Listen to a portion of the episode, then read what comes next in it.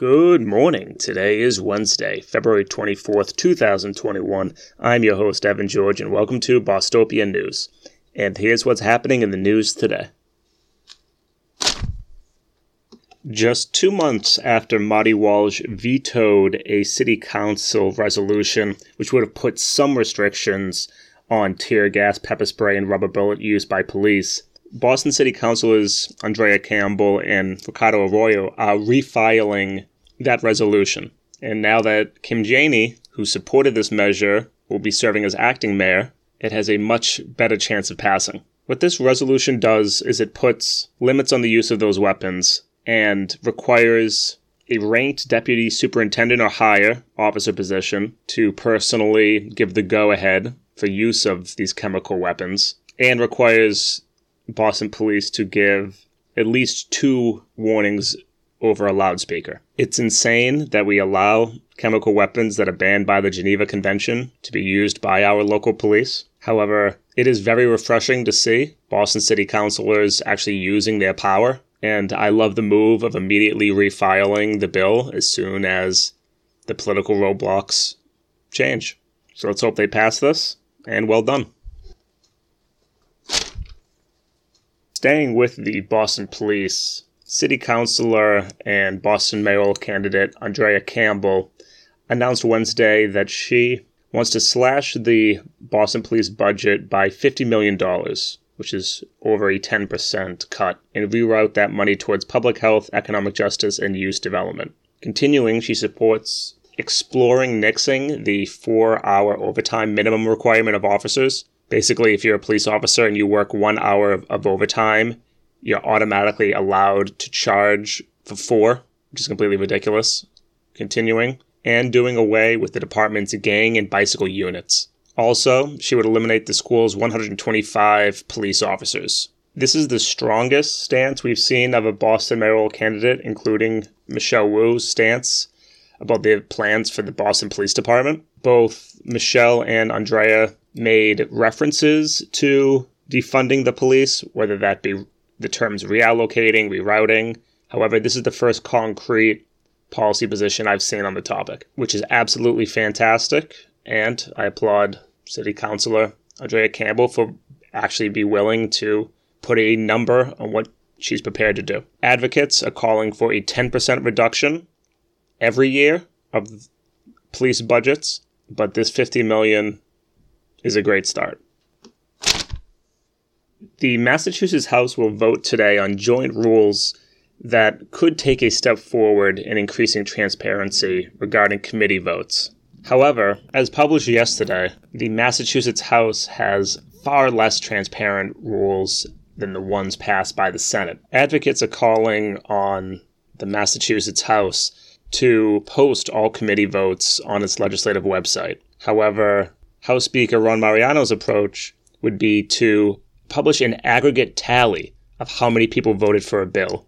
However, it would not list the names of members who abstained, voted for, or missed the vote, still creating uncertainty about how our representatives are voting.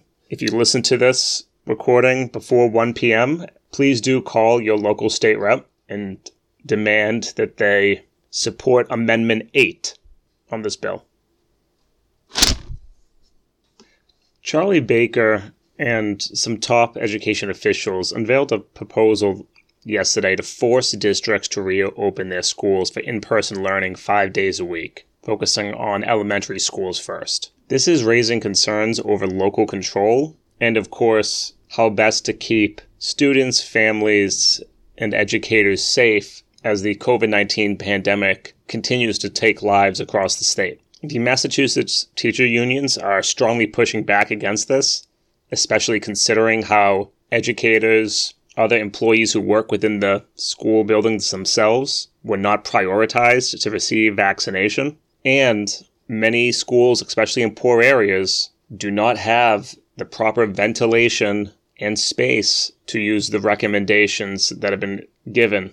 So I'll say, if there's go- going to be any plan around reopening, a month and a half from now, they might want to start prioritizing teachers to receive the vaccine.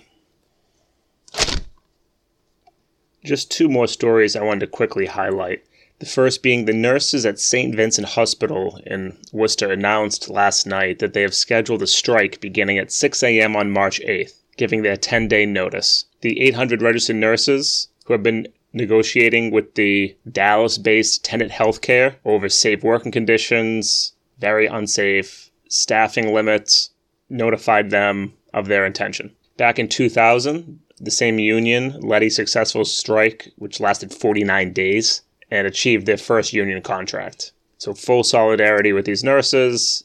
Follow me on Twitter, I'm sure most of you do, and I'll be discussing how we can support them. The other story is around who is running our COVID nineteen vaccination sites. We have contracted out this responsibility to a nine-employee company from California called Curative, which did not even exist up until a year ago. And yet, this company is running three of Massachusetts' six mass vaccination sites, particularly the ones which had massive problems, thinking of Springfield, where you had elderly senior citizens waiting in hours-long lines outside in the cold. The use of contracting and subcontracting by the state is a decades-long project, and it is completely absurd that we do not have the staffing of state employees to run these sites, and instead always have to contract out at enormous prices and profits these private companies.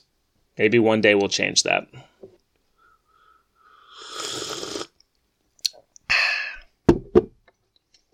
And that's going to do it for today's episode. Uh, I normally mention it here, but go follow me on TikTok and Twitch. It's the same name for everything. And I'm going to start to do live streams on Tuesday nights around nine p.m. Maybe around thirty minutes or so, answering questions and going through some articles that I think are important. So follow me there if you would like a more interactive version of this.